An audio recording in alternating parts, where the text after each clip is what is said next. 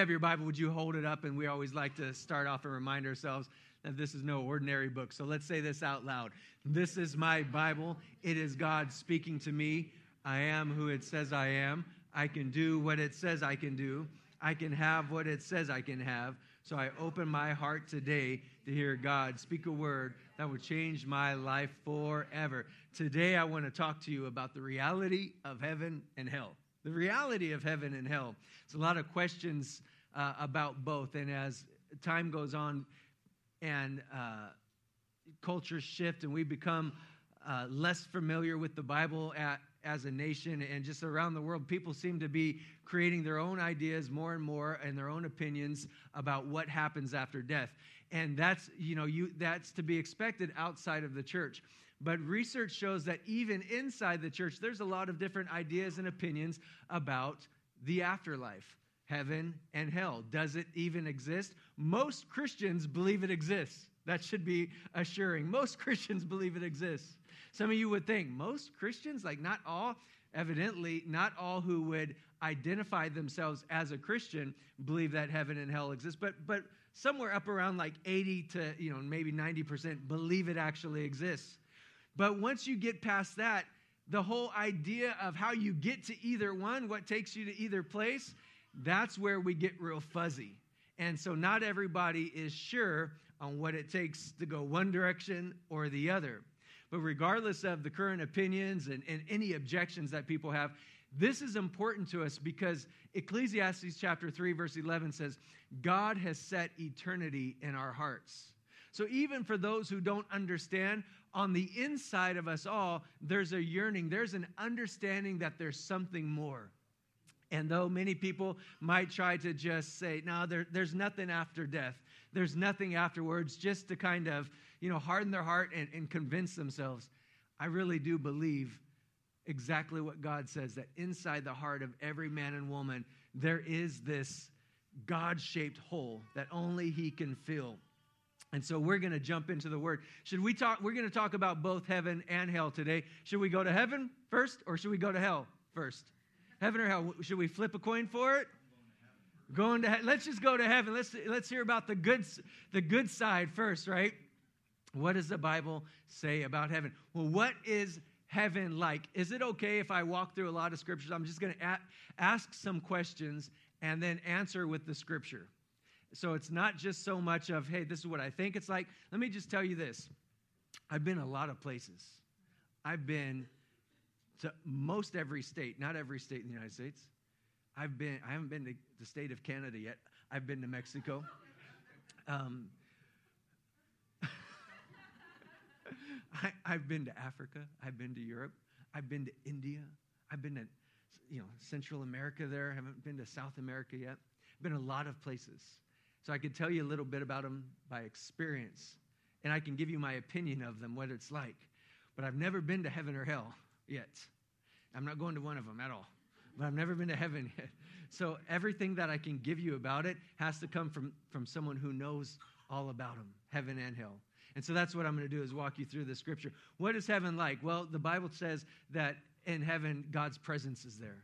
In Matthew chapter 6, verse 9, Jesus is saying, when he teaches his disciples to pray, he says, Pray like this Our Father who is in heaven. Our Father is in heaven. God is in heaven. So when you think about heaven, what is heaven like? Heaven is in the presence of God. And we know this now that Jesus is there as well. 1 Peter chapter 3, 22 talks about him who has gone into heaven and is at the right hand of God. The angels and authorities and powers having been made subject to him. Jesus is, sta- is seated at the right hand of God. That baby wants to preach this message, doesn't she? Okay. You just jump in there with a little amen, baby. Some, some of you guys need to give me as much feedback as that baby's giving me here, okay? Let's, let's just do like the children. For, uh, what is heaven like? Heaven is forever. In Second Corinthians chapter 5, verse 1, it says, For we know that if our earthly house, this tent, is destroyed, we have a building from God, a house not ma- made with hands, eternal in the heavens. So the Bible is telling us this that heaven is in the very presence of God, Jesus, Father God, Jesus is there. And when we get there and we are, we have, uh, you know, you're not bringing this old body in there. The Bible says you're gonna you're gonna lay aside that old body, and we're gonna have a new body there, and it's gonna be forever. It's eternal. It doesn't break down. When I was in my early 20s, I was a personal trainer, and uh, I would have guys that were in their let's just say 40s come to me, and they needed help. And they would look at me and they'd say, When I was your age, I could do 20 pull ups and I could run for miles. And I, you know, I was a size whatever, you know, super skinny. And I'd look at them, I'd think, No, you weren't. And then I got older. and I realized I used to be able to do 20 pull ups. I used to be able to run forever. I used to, you know, fit into some lot smaller clothes. And uh, something happens over time. Your body starts to change. And, uh, you know, though we were intended for forever through the result of sin, it, it breaks some things down, slows things down, causes the aging. But thank God in heaven, we get a new body that's forever one that doesn't break down, doesn't have the aches, the pains, the sickness, the disease, doesn't have any of those things associated with it. It's made to last forever. What else is heaven like? Well, in heaven, you're rewarded. In Matthew chapter 5, verse 12, it said, Jesus says, Rejoice and be exceedingly glad, for great is your reward in heaven. Of course, he's talking about those who were persecuted. He said, because they persecuted the prophets who were before you. But nevertheless, the scripture seems to indicate at many different times that when you get to heaven, that you will stand before the judgment seat of Christ as a believer. This isn't just for everybody who stands before him, but as someone who is a born again follower of Jesus we stand before the judgment seat of Christ, not to be judged for our sins, because the judgment for our sins has already been met at the cross. However, we stand before Him, and that's at the point where we receive actual rewards for heaven. And so you will be rewarded in heaven. There's different, I don't know, it's like, what I don't know, like what the rewards will look like. Is it, you know, a gold crown or is it special shoes or a bigger house. I don't know what the reward is like necessarily, but there's a place of honor that God gives you. And, and it has to do with what happens here on earth as a believer. Now, you don't get judged for your sins in the sense of if you just don't have too many, you make it into heaven. And if you were pretty good, you know, th- that's how you get there. But if you're really bad, like worse than the guy next to you or as bad as the guy next to you, then you go to hell. That's, that's not the judgment we're talking about when you place your faith in Jesus, you're trusting that the judgment for your sins has already been met at the cross. But there is reward in heaven. So you're in the presence of God, it's forever. There's a level of reward. Let me just give you a, a great resource of a book to read if you have um, several days this summer. it's called Heaven, okay? Heaven. That's the name of the book. if you're wanting to read more about heaven, it's like it's uh, aptly titled, and, and, it's by Randy Alcorn. And there is so much that the Bible says about heaven that is really, um, I think you'll find interesting. So maybe put that down as a, as a resource. But with that in mind, and I'm not, this is by no means exhaustive uh, in my teaching on heaven or hell, but are, the, here's some questions that sometimes come up about heaven. Here's one Is it boring? Some people think about heaven being forever and they think, is it boring? Because they have this image of floating around on a cloud, strumming a harp all day long. Like, like what do you do in heaven? Is it an endless church service? Is, are we just like singing songs? Who's leading worship up here? You know, it's like, I don't like that music. What is heaven like? What is heaven like? Uh, well, I'll tell you this. Uh, are you boring? Let me ask you this. Are you boring? Because if, if you're boring, then you might get bored anywhere, and maybe even in heaven. Have you ever had the time of your life, been having the time of your life while someone next to you is bored? Have you ever experienced something that was amazing and somebody next to you is the, having the same experience externally, but internally, like, whatever? They're bored? So it's not really the environment that makes something exciting or boring so much as, as what's on the inside of you. Now, Talking about heaven, though, is it boring? Let me just tell you this I believe heaven is awesome. Psalm chapter 16, 11 says, You will show me the path of life. In your presence is fullness of joy. At your right hand are pleasures forevermore. When, when the psalmist is saying this, he's talking about in eternity, we're not, it's not going to be boring. We're talking about the fullness of joy. Fullness of joy doesn't sound boring to me. Have you ever had a time when you're hanging out with some friends and you are just laughing and just, you know, you're almost to the point of tears, your side hurts, you're having a good time, and then you spend some more time, you go do something that you come back and you think, that was great. I really do think that's an example of heaven, the fullness of joy. And he even says, At your right hand are pleasures forevermore. Pleasures forevermore. When you come away, I mean, you're spending time there, and it's not just pleasures for a moment, but it's forevermore. There's something about the, the picture that, that God gives us of heaven that this joy overflows, it overwhelms, and it never stops. And so, boredom or excitement aren't necessarily based on the activity that's going on, though I'm, we'll talk about that in just a moment. But, but it, it's really about something on the inside here. Because I can be doing nothing nothing at all. And I'll tell you what, I am not bored.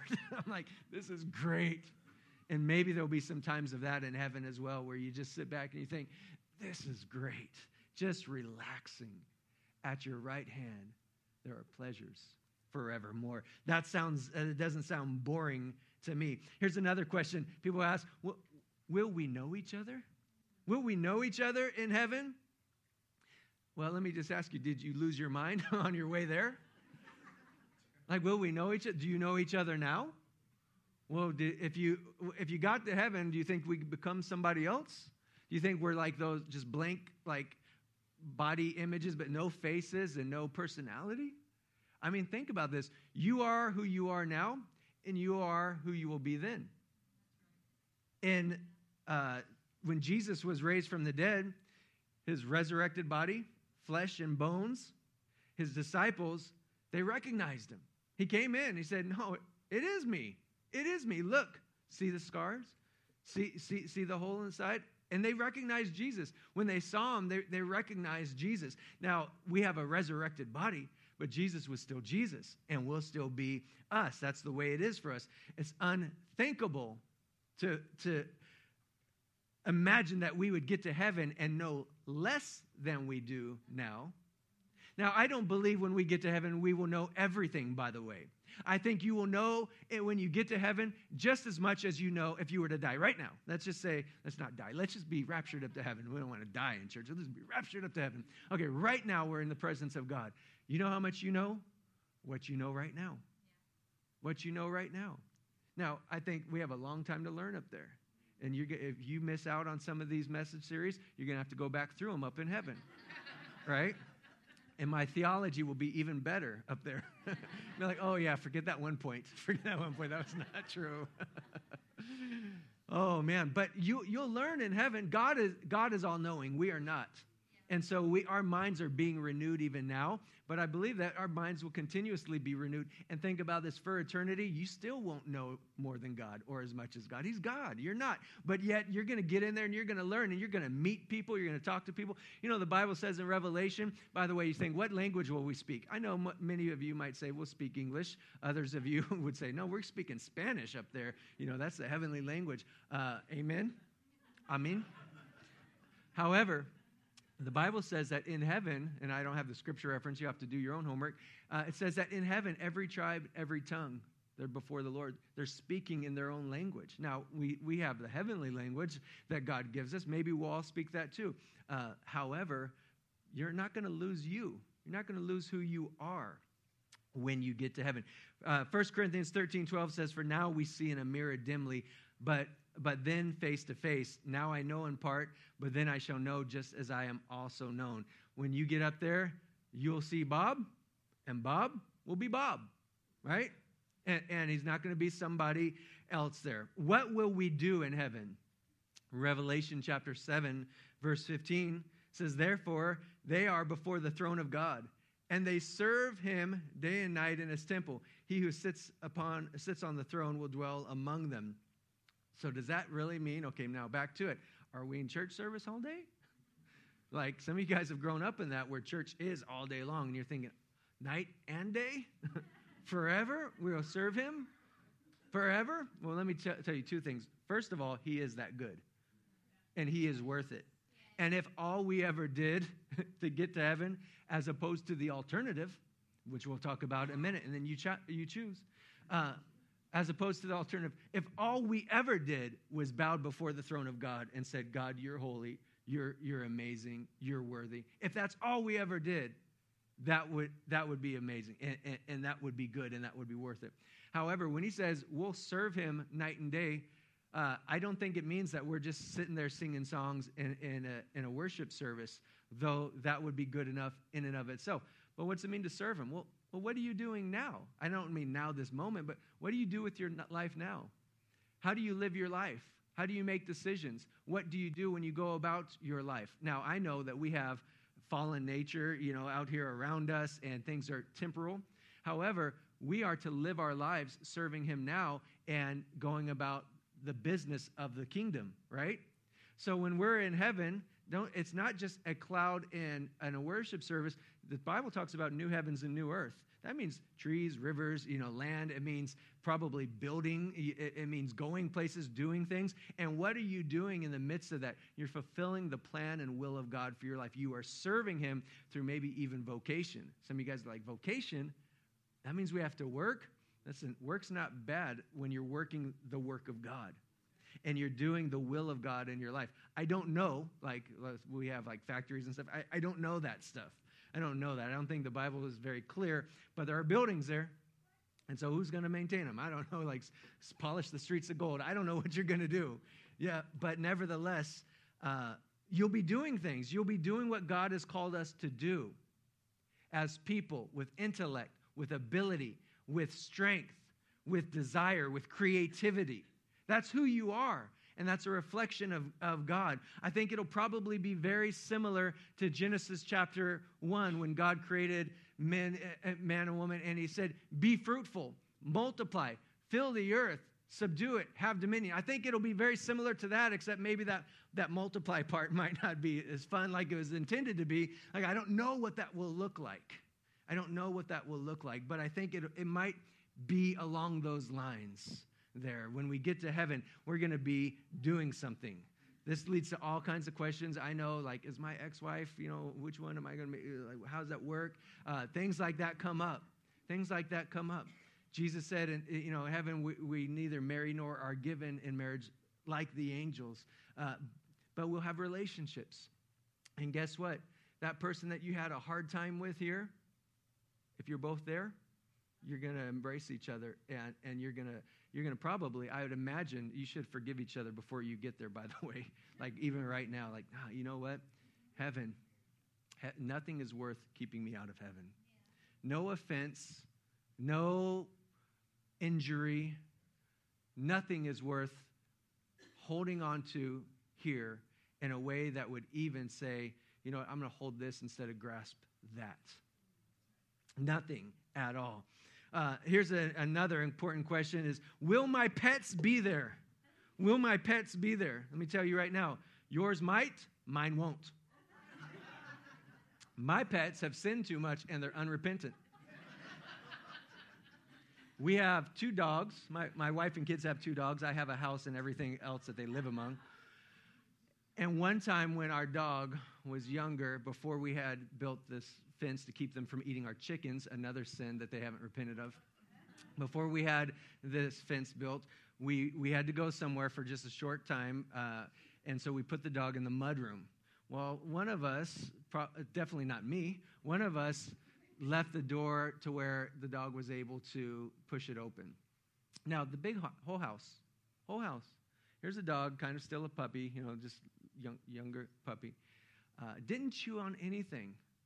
Didn't do anything to the house really, except made its way downstairs, all the way to my bedroom, found our bed that I just purchased, all new bedding, clean white sheets, nice white down comforter, a nice white, you know, bedspready thingy, whatever. It's like a blanket. These guys just call them blankets. I don't know what they're called. They have like French names. Blankets on top, all white. We find the dog. We're like, oh gosh, the dog's not in the mudroom. We start going around. Oh, the house looks pretty good. Everything's pretty good. Oh, you know, a couple things out. Go into my room. In the middle of that bed, the biggest yellow spot. He could have peed anywhere. But he did that, so it wasn't an accident. It was sin. That dog's a sinner. He looked at me and he did not repent. That's why I say, uh, let me tell you this. There, I think the Bible indicates there'll be animals in heaven. Animals don't have, you know, the ability to be born again. It's not pet cemetery. It's nothing like that where they come back or, or anything like that. But you guys are like, Pastor, you watch that show? I watched it when I was a kid and it scared me, okay? scared me. I'm like, Fido. Okay, so listen, here's, here's the deal. Uh, those things bring us joy. Our animals bring us joy. And for some of them, they're, they're like families. And wouldn't it be like God to make a just like me pet up there to bring you joy and happiness. At his right hand are have our pleasures forevermore. Nevertheless, I think that when, when we're really talking about eternity, when we're talking about heaven, we're talking about the joy that the Lord gives us. I don't think that there's some of the things that we've experienced for loss here that we're going to be so worried about or broken over there. In fact, the Bible says that God, He wipes away every tear. So even if we get up there and we're like, Fido's not here, he didn't make it, you know, He's like, He wipes the tear and you're like, okay, thanks, Jesus. And you're going to be okay. Nevertheless, that's not a thus saith the Lord. So if you want to have a different opinion, you can have whatever opinion you want about that. Amen? What about hell? What about hell? Let, us jump into let's jump into that because my time is is getting shorter. The time is drawing nigh for these things. We're closer to the end than when we started. What about hell? What's the purpose of hell? You know, hell is not a great place. It's really not. And uh, when you think about hell, some people try to say things like, yeah, yeah, it, it, we're in hell now. No, you, you might be in the lake of fire or the frying pan, but then you move to the lake of fire. You know, it's like this might be tough here on earth, and it's not how God intended it, by the way. On earth, the brokenness, the pain, the suffering that people experience, there are people who are experiencing terrible things, and it's not God's intention. And it may very well be a taste of hell because of the result of sin but it is not anything close to what hell will be like. I've heard it said that you wouldn't want your worst enemy to go to hell. That's how bad it is. And we say things flippantly like, oh, go to hell, or there's a special place in hell for those kind of people, and so forth. And I understand the justice of God and the anger of man and so forth. However, even in the midst of that, hell is a terrible place, a terrible place. In uh, Matthew chapter 25, verse 41, we have to find out who is hell for? What's the purpose of hell? Well, Jesus said this that he's, he's telling a parable. He said to those, he said, he said this in Matthew chapter 25, 41. Uh, then he will say to those on the left hand, Depart from me, you cursed, into the everlasting fire prepared for the devil and his angels. Hell was never prepared for man, it was never intended for man, but through the fall of man who decided to go with uh, the, uh, Satan and, and to follow him and uh, disobey God, turn his back on God. The Bible talks about the sin nature of man, that because Adam sinned, every other man has sinned. We have then become uh, in that same nature, that fallen nature.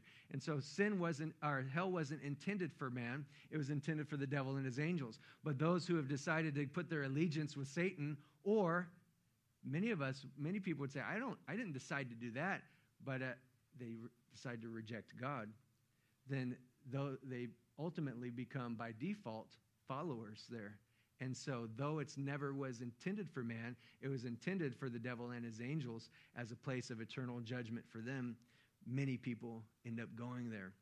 Revelation 20:10 says the devil who deceived them was cast into the lake of fire and brimstone where, where the beast and the false prophet are, and they will be tormented day and night forever and ever. This was God's original intention for Satan. Uh, but there are many people who follow suit. Uh, what is hell like? Well, the Bible says it's like a, a furnace of fire. In Matthew 13 42, he says that uh, he's talking about at the end of the age that God will cast them into the furnace of fire. There will be wailing and gnashing of teeth. In Revelation 20:15, it says it's like a lake of fire anyone not found written in the book of life was cast into the lake of fire. In Matthew 3:12 it says that there's an unquenchable fire. So he said his winnowing fan is in his hand and he will thoroughly clean out his threshing floor and gather his wheat into the barn, but he will burn up the chaff with unquenchable fire. So we get this imagery there that it is this eternal, everlasting lake of fire. Now, we are watching on the news there in Hawaii this volcano that's erupting, and from the earth, this burning fire that just seems to continually flow and ooze. And that gives you some imagery of maybe what hell is like. And you can imagine that even as you get close to that, the fumes are terrible and dangerous. But if you could get close enough to touch it, the burning sensation that would be that'd be terrible. And that's what hell is is uh, described as this lake of fire. It's not good, people. It's not good. If you ever burn yourself, you jump back right away. Imagine being thrown into a lake of fire.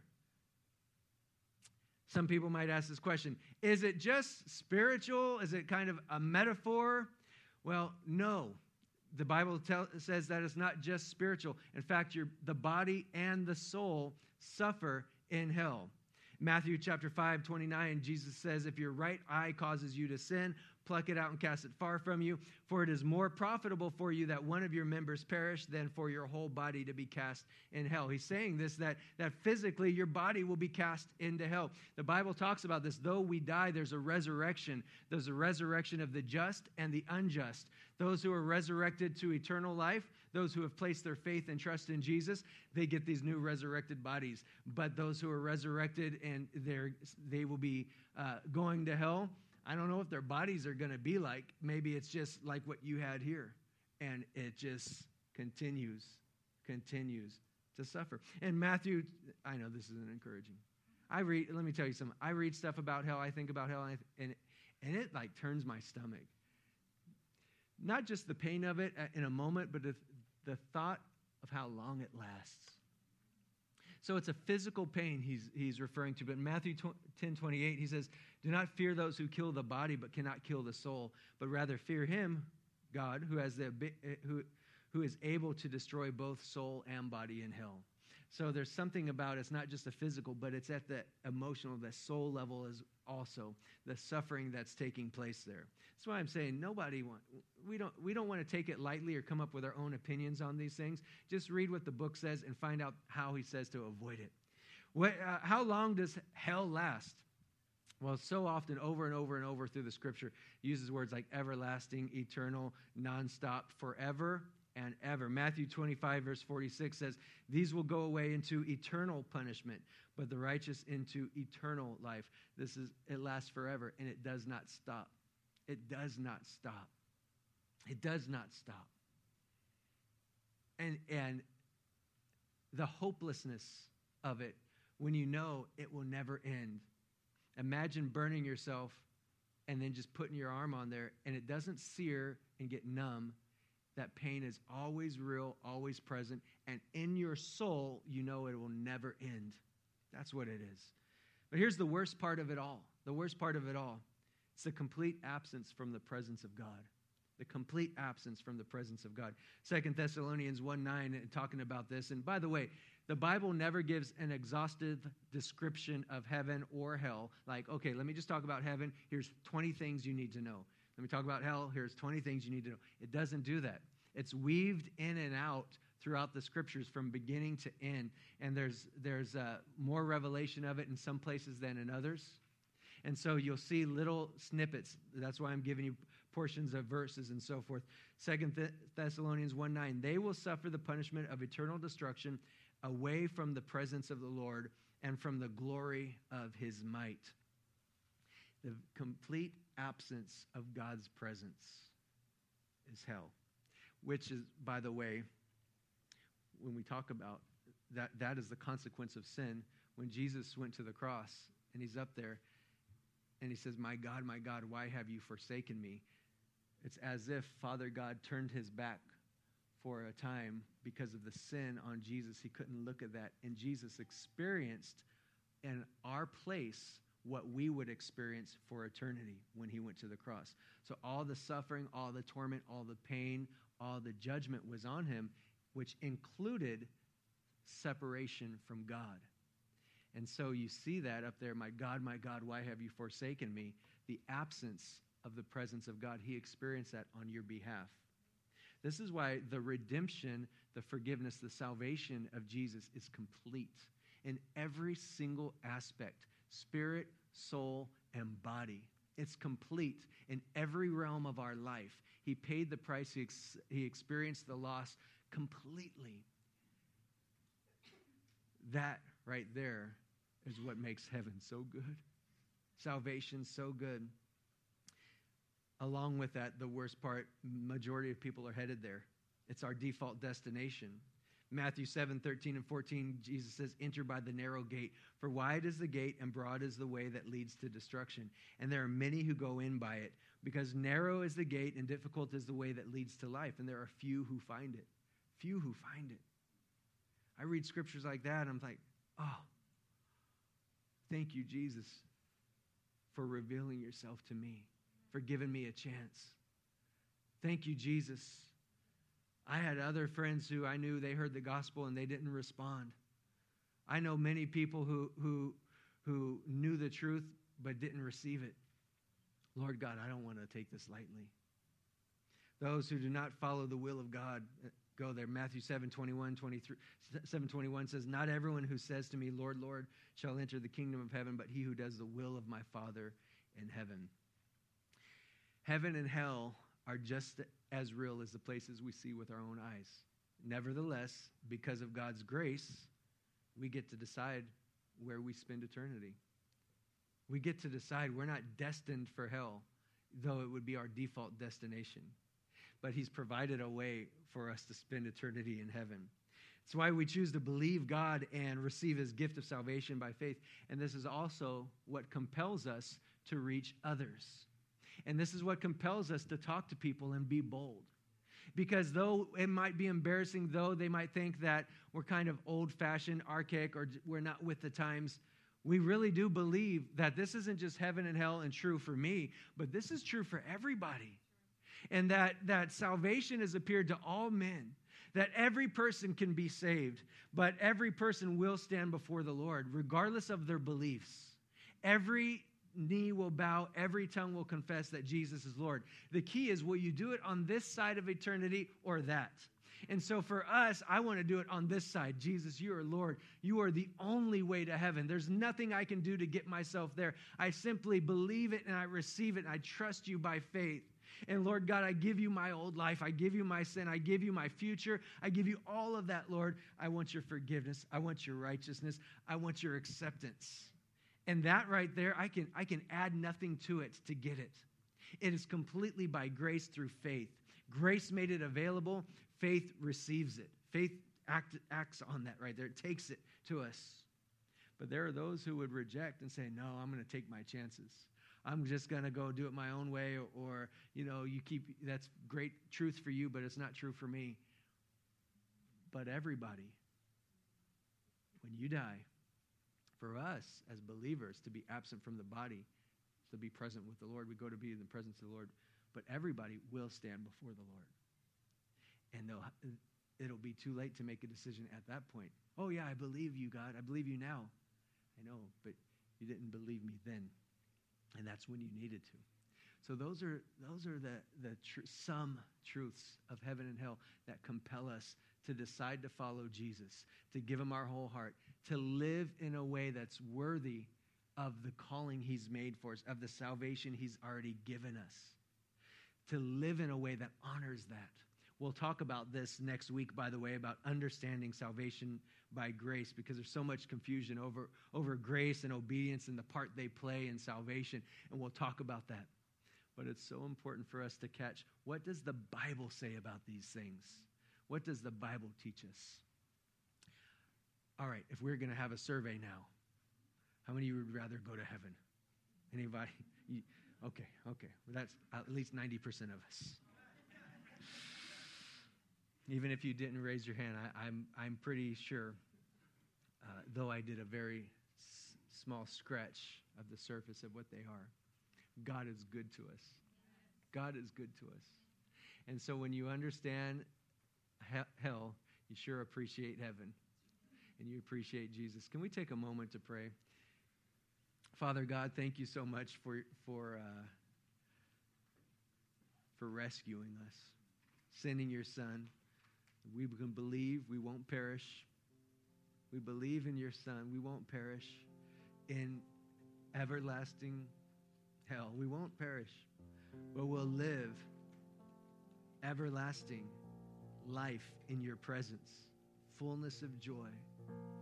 Thank you for the cross. If there's anyone here who maybe isn't sure about their salvation, today would be a really good day to make that decision and to give God thanks, to acknowledge, Jesus, I need salvation from you. I have sinned. I am a sinner. And I need forgiveness. And I need to become righteous. And it's only through you. I don't want to go to hell. I want to go to heaven. I don't want to reject you. I want to know you. Please forgive me, Jesus. Cause me to have new life, to be born again. Teach me to follow you. Maybe you would pray something like that. Lord Jesus, I pray for anyone who would struggle with fear and condemnation. Even the born again believers that have experienced the lies of, but you're not good enough and, and you, you, you're going to get sent to hell anyways. I reject and rebuke that lie. Those who have even been condemned thinking, I've committed the unpardonable sin, I can't be forgiven. We lift that lie from you right now. Thank you that Jesus is forgiven and cleansed and made whole. Thank you, Lord God, for, for our loved ones, our friends, and our family, those we come in contact with who don't know you. We pray that we would be bold and have the words to speak, to tell them about you, introduce them to you, and see you save them for eternity in heaven. In your precious name, God, make this church a church that to whom the reality of, of heaven being so near and hell that we understand that and we're compelled to reach out to others. We thank you, Lord.